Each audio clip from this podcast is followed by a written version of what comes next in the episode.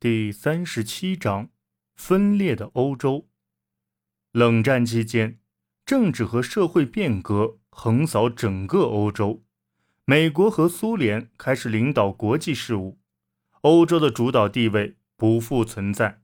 在西欧，建立福利国家和消费社会成为主流趋势，过去的社会斗争不再提起。一九四五年后，英法苏美。为对抗纳粹德国而结成的大同盟瓦解，昔日的盟友在欧洲迅速形成相互抗衡之势。苏联为保障自身安全，希望在其边境建立新的共产主义政权。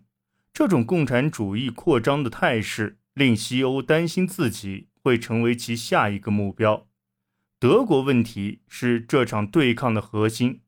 苏联担心会出现一个与西方关系过于紧密的强大德国，而西方则担心一个强大中立的德国会滋生新的侵略，从而削弱西方国家团结一致对抗共产主义的力量。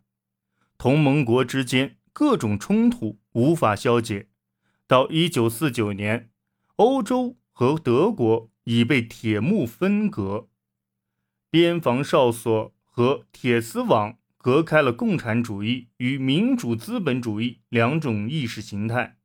这场冷战标志着欧洲的衰落，决定欧洲命运的权利不再在法国、德国和英国手上，而是落到了美国和苏联手中。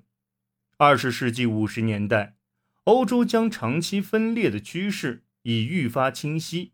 西德再次军事化，并于1955年加入北约。德国在短期内实现统一的可能性随之破灭。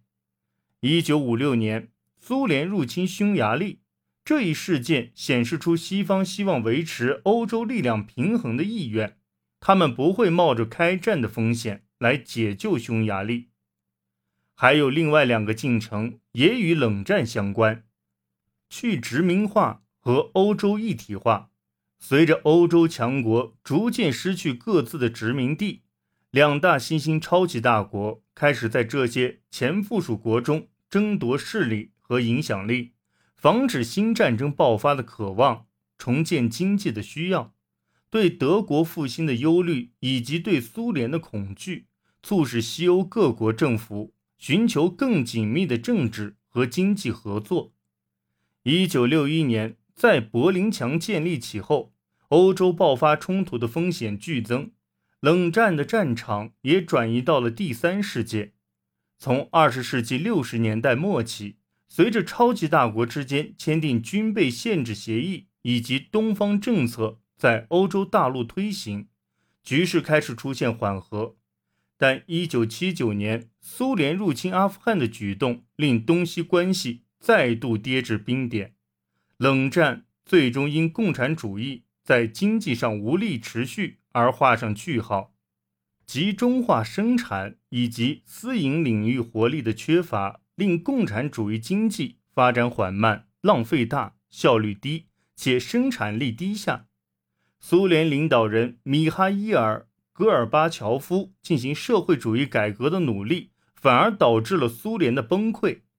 在社会和经济发展方面，欧洲同样是分裂的，计划经济的实行和对重工业的偏重，致使东欧出现经济短缺。而另一方面，西欧已为建立福利国家打下了基础，再加上强劲的经济增长，西方消费文化兴起，现代化改变了公众对道德和权威的态度。这在二十世纪六十年代这一代青年身上。体现的尤为突出。一九六八年，在法国和西德的学生游行示威中，年轻的抗议者们表达了他们的政治诉求。西方的青年文化在欧洲也逐渐流行起来，可见铁幕也并非密不透风。二十世纪七十年代，学生运动滋生出红军派这样的恐怖组织。经济衰退席卷欧洲，西方的繁荣停滞，所实施的必要的紧缩政策给福利国家带来了巨大的压力。